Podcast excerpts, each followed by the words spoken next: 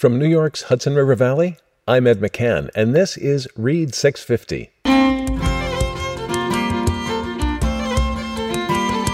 Read 650 is a celebration of writers and the spoken word, five minutes and 650 words at a time. And this week, in honor of St. Patrick's Day, we celebrate Irishness with true personal stories from writers Anthony Murphy, Malachy McCourt, and me. The barmaid asks, Pint of that, I point. But she questions my attitude. What's up with you? I lost my dad, I sigh. Uh huh, she's listening.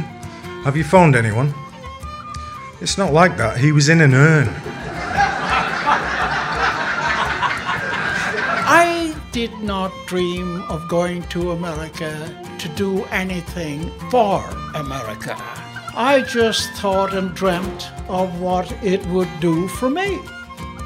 With another St. Patrick's Day approaching, I've assembled the tools and ingredients to make my late mother Mildred's Irish soda bread. And on today's Between the Lines segment, writer Colin Broderick recalls the challenges he faced as a young man in New York while trying to establish himself as a writer. New York is where Irish literature comes to get its passport stamped. That's all just ahead on Read 650.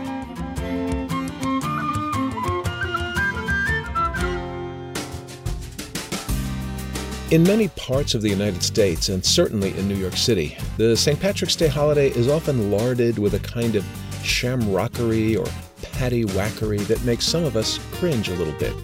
You know, the mugs of green beer and those big Kiss Me I'm Irish buttons and t shirts. Instead of overcooked corned beef and cabbage, Read 650 acknowledges this St. Patrick's Day with four rich personal stories reflecting the lived experiences of Irish and Irish American writers. Individual perspectives presented with an emphasis on craftsmanship. Originally performed for a live audience at City Winery in Manhattan, these stories were proudly presented as part of Carnegie Hall's citywide spring festival, Migrations The Making of America, acknowledging and honoring the perseverance and resilience of immigrants and the contributions they continue to make on America's diverse cultural landscape. We begin this week's show with writer Anthony Murphy, who told our audience a tale of traveling with his father back to the old sod. This is Anthony Murphy reading his story, Another Family Plot.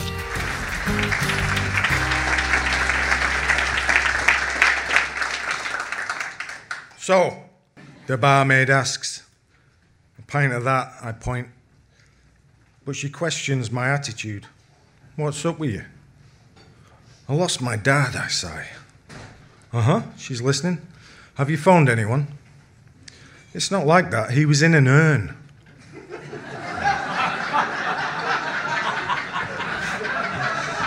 My bag was stolen. I was at a party or something. Well, okay. Where did you last see him? She asks, matter of factly. Dublin, I say. And she laughs. She snorts a big one and curses and crosses herself to keep the demons at bay. Holy feckin' Jesus! Do you even know where you are? No, I say. Ah, well, I hope you said your goodbyes, she says. Yeah, I say, not really. I just brought the ashes from England to get buried back in Cork. Here, she says, handing me a pint. You're in Wicklow. Thanks. I do remember a train, vaguely. The beer burns my throat, but I don't care. I wonder if this has happened before the stealing of an urn. It must have happened before. Maybe they thought there was something important inside, something valuable. Well, there wasn't. I sit there sipping and feeling sorry for myself. A few more patrons enter the pub and are familiar with me. The barmaid lights a fag and blows the smoke out the side of her mouth and picks a piece of tobacco out of her teeth, I guess. It could be something else. so, what are you going to do? She says. Can I get one of those? I point to a cigarette. Mm, no, she considers. You have to earn it. I am feeling hungry now with my empty belly. I look about the bar, but there's nothing really. Oh, can I get a pickled egg, please?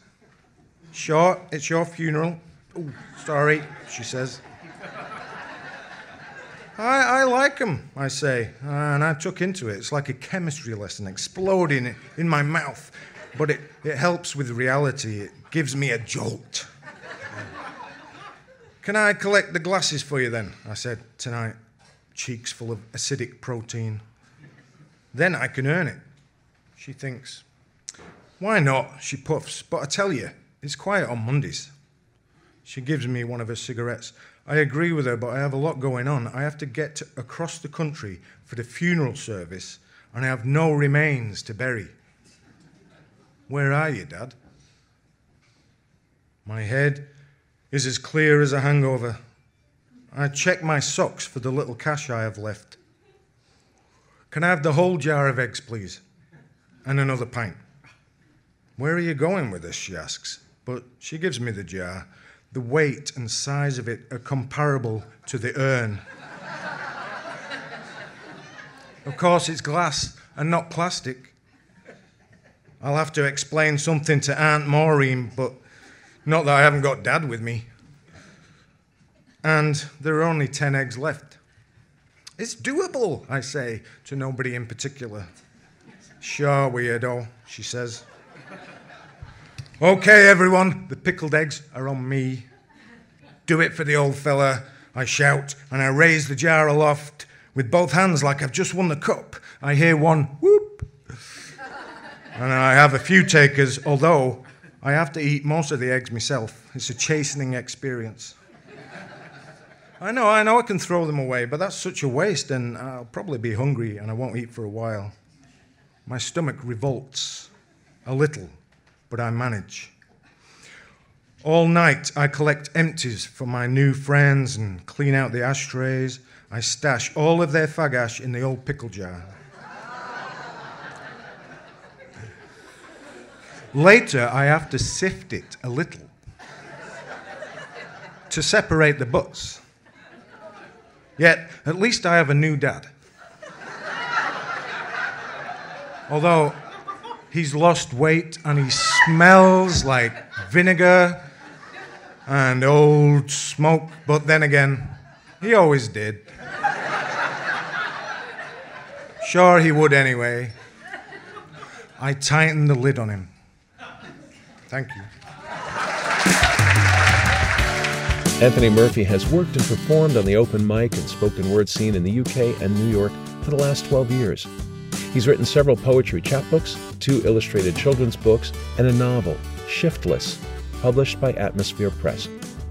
He was most recently published in the Westchester Review and the Long Islander, and he lives by the Hudson River in Yonkers with his family and two dogs. Malachy McCourt was born in Brooklyn, but from age three he was raised in Limerick, Ireland. He returned to New York at 20 and worked as a longshoreman, a truckloader, and a dishwasher until he became an actor, a career that took him to Broadway, off Broadway, soap operas, TV movies, and feature films. Malachy is also a gifted and prolific writer, and here he is, recorded live at our Straight Outta Ireland event at City Winery, reading My American Dream.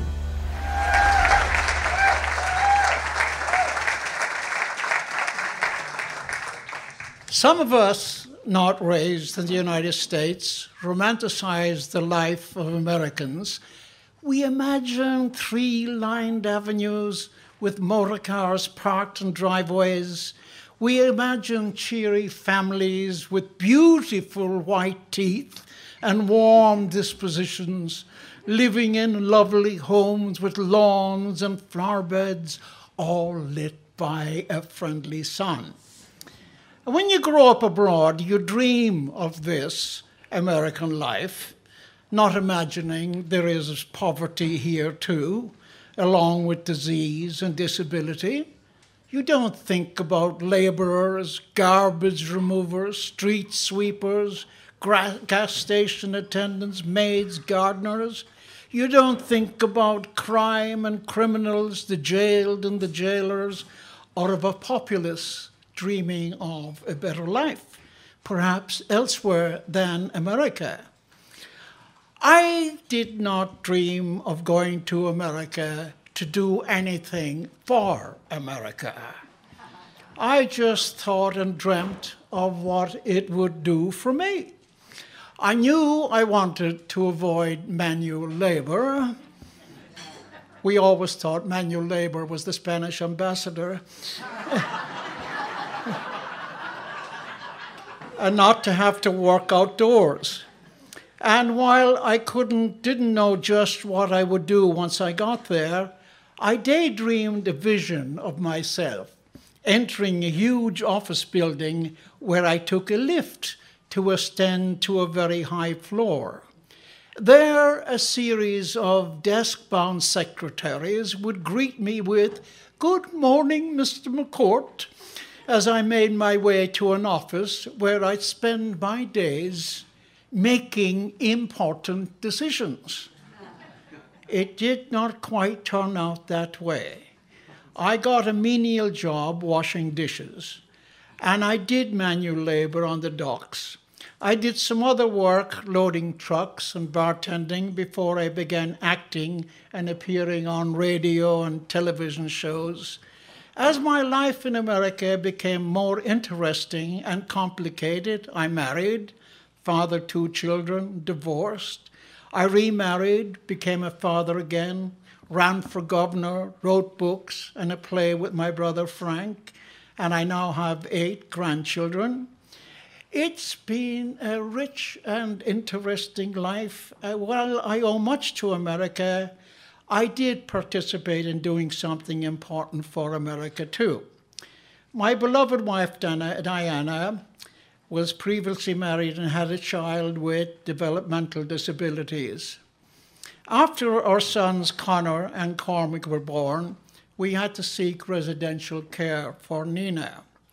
And when we ran out of money, we had to move Nina to an institution known as Willowbrook State School.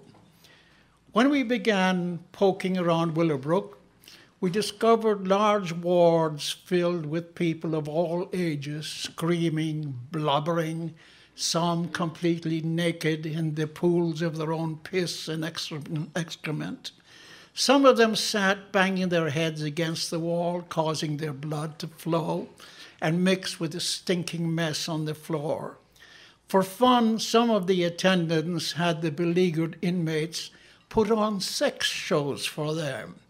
It was a deplorable warehouse of inhumanity, a notorious place where the most vulnerable human beings were horribly neglected and abused. Diana and I, along with some relatives of the inmates, formed a liaison with radical staff members, and we got a young attorney, an upcoming television reporter named Geraldo Rivera, to expose the innermost savagery of a shocking and inhuman system. Our daughter Nina joined a list of people led by the ACLU and the Legal Aid Society in a lawsuit that took five years and eventually closed down Willowbrook forever releasing nearly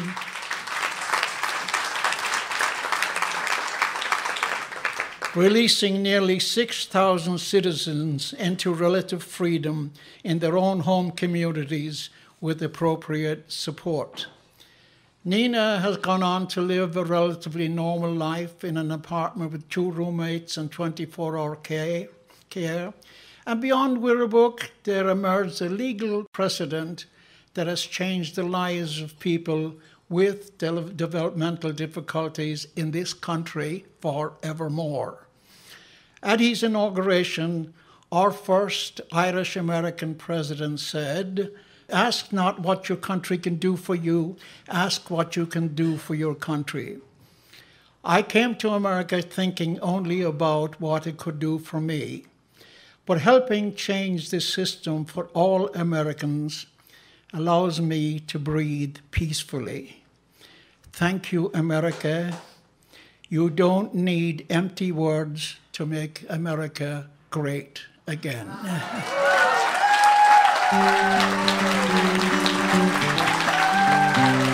Malachy McCourt worked as a radio talk show host in New York City. He's published articles in many periodicals, including National Geographic and the New York Times. And he's the author of five books. He's also the recipient of numerous awards, including the Irish American Writers and Artists Eugene O'Neill Award. He lives in New York City. This is Fran Tuno, and I'm pleased to introduce our next writer, Edward McCann. Ed was raised to take pride in his heritage, which he associated mainly with the music and food his family enjoyed around the St. Patrick's Day holiday. He's carried one of his family's traditions into his adult life. And as part of Carnegie Hall's Migrations Festival, he shared his story about it on stage at City Winery in Manhattan. Here's Ed McCann reading Irish Soda Bread.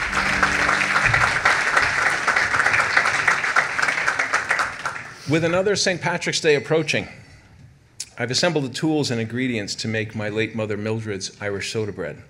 I preheat the oven to 375 degrees, slip an apron over my head and tie it around my waist, and then measure flour, salt, and baking soda into a glass bowl. Reaching for the sugar and butter, I consider the countless loaves of bread Mom baked during her 94 years. I only make this bread in March, and for me, its pleasures, both the making and the sharing, are linked not only with my memories of Mom, but also with the last days of winter, the promise of spring, with its brighter days and budding trees, and a yearning to return once again to my ancestral home in Ireland's Golden Vale, to Mitchelstown, Kilmallock, and Tipperary. The St. Patrick's Day card that arrived yesterday from my sister Betty is the only card I'm likely to receive this year, and it prompted memories of the green envelopes of every shade that once filled our mailbox on my childhood home in Broad Channel. Those greeting cards arrived from Aunt Seal and from cousins Ethel and Edna and Geraldine and Dottie, from Aunt Millie and Uncle Harold, and other family we rarely saw throughout the year and who are now mostly all gone. Mom displayed these cards on our polished Magnavox television set. For me, an eye level tableau of leprechauns and rainbows, of shamrocks, of St. Patrick and the snakes, of ruddy looking men in caps, of freckle faced red haired children, of winding paths leading to forlorn thatched cottages, of gray horses in emerald fields, and of pints of Guinness and pots of gold. Those images, paired with television scenes of the parade and the sounds of the chieftains and the Clancy brothers on the turntable, shaped an abiding sense of my heritage. And on St. Patrick's Day morning, I'd awaken to a delicious aroma and then descend to the kitchen to find mom kneading lumps of dough while fresh loaves of soda bread cooled nearby. Few things transport me to childhood like a slice of that warm bread a pat of butter melting and pooling amid raisins and caraway seeds. It's my Queens born Irish American equivalent of Proust's Madeleine. Soon I'm thinking of my Irish grandfather Jack, who emigrated with his family to Brooklyn at the age of three. And though he never returned to Ireland, he retained the faint brogue of his parents and his older siblings. I can say something you children can't, Grandpa liked to joke, adding, I came into this country with me pants on.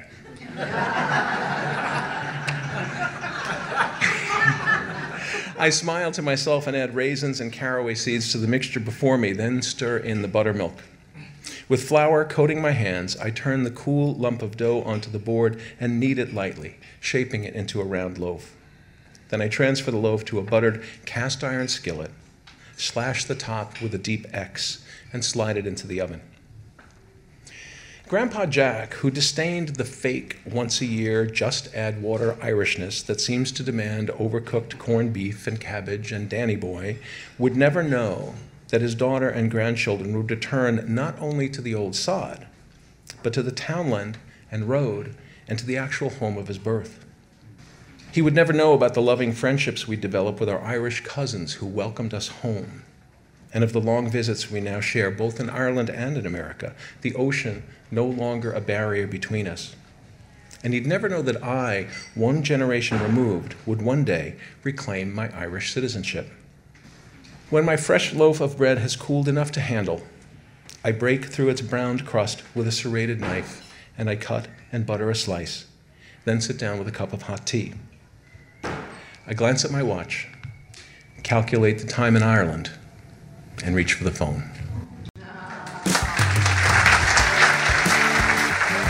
Ed McCann is a regular feature writer for Milieu magazine and a longtime contributing editor to Country Living. His features and essays have been published in many literary journals, anthologies, and national magazines, including Better Homes and Gardens, Good Housekeeping, The Irish Echo, The Sun, and others. He lives and writes in New York's Hudson River Valley. Our executive producer is Richard Colath. I'm your host and Read 650's founder and executive editor. Our editorial team includes Stephen Lewis, David Masello, and Lisa Donati Mayer. Our announcer is Fran Tuno. Our chief technology officer is Sarah Caldwell, and our show was produced by Jim Russick. We'll be back with Colin Broderick and Between the Lines after this short break. This is Read 650. Support for Read 650 comes from City Winery, a fully functioning urban winery offering intimate concerts, food and wine classes, private events, and fine dining. City Winery strives to deliver the highest end combined culinary and cultural experiences to guests passionate about sharing wine, music, and good food. City Winery brings the wine country experience to the city. View the complete event schedule at citywinery.com. Colin Broderick came to New York from Ireland as a young man and found work in the construction trade. But he was really spinning his wheels until he wrestled his demons to the ground and made the life changing and life saving commitment to become the writer that he is. This is Colin Broderick recorded at City Winery reading An Irish Writer in New York.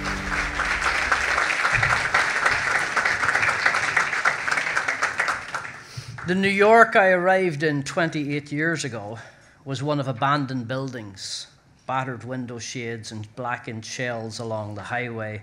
New York City was a city of shadows and ghosts and blocks you didn't dare venture down alone.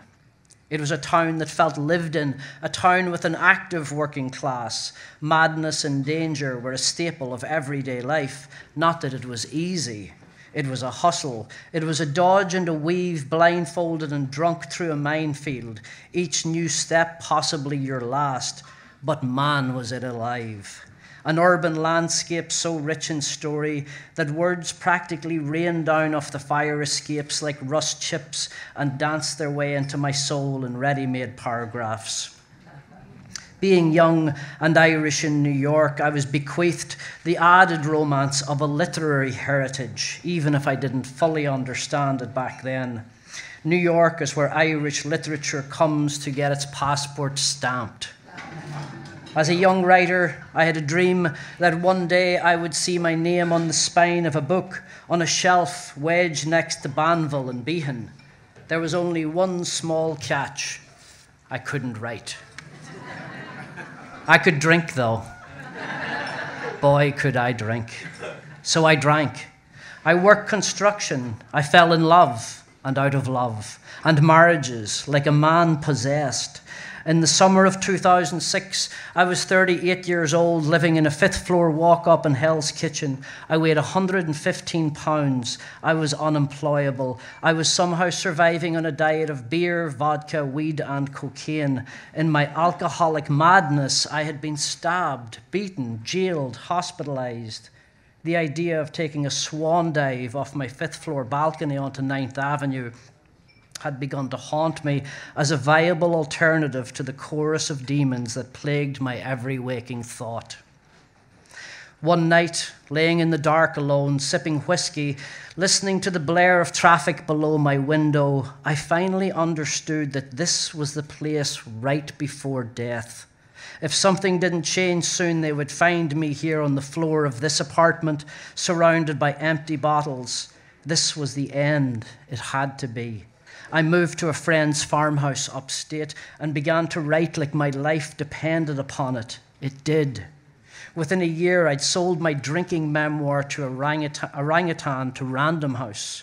Over the last 11 years without a drink, I published three books, directed two of my own plays, saw my name in the New Yorker and the New York Times, took the stage at Lincoln Center to read my own work.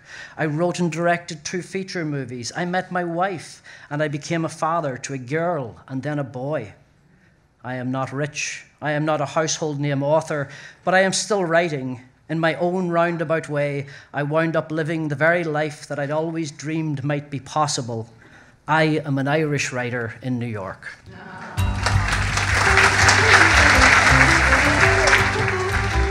Originally from County Tyrone, Colin Broderick has lived in New York for over 30 years. He's the author of two memoirs, Orangutan and That's That. And he's the editor of the essay collection The Writing Irish of New York. Colin is also a filmmaker who has written and directed two feature movies, Emerald City and That's That. His website is colinbroderick.com. Are you a writer with something to say about writing and the writing life? Then please say it to us. Look for submission details for Between the Lines and our other upcoming topics on our website, read650.org. And if you like today's show, please share it with a friend. Your recommendations help new listeners find the show. That's all for today. Thanks again to writers Anthony Murphy, Malachy McCourt, and Colin Broderick. For more Read 650, follow us on your social media of choice, or even better, visit our website, read650.org, to join our email list, and we'll update you a couple of times a month with news and information about upcoming events. Thanks so much for listening today and for helping me spread the word about the spoken word. Happy St. Patrick's Day to you and yours. I'm Ed McCann, and this is Read 650.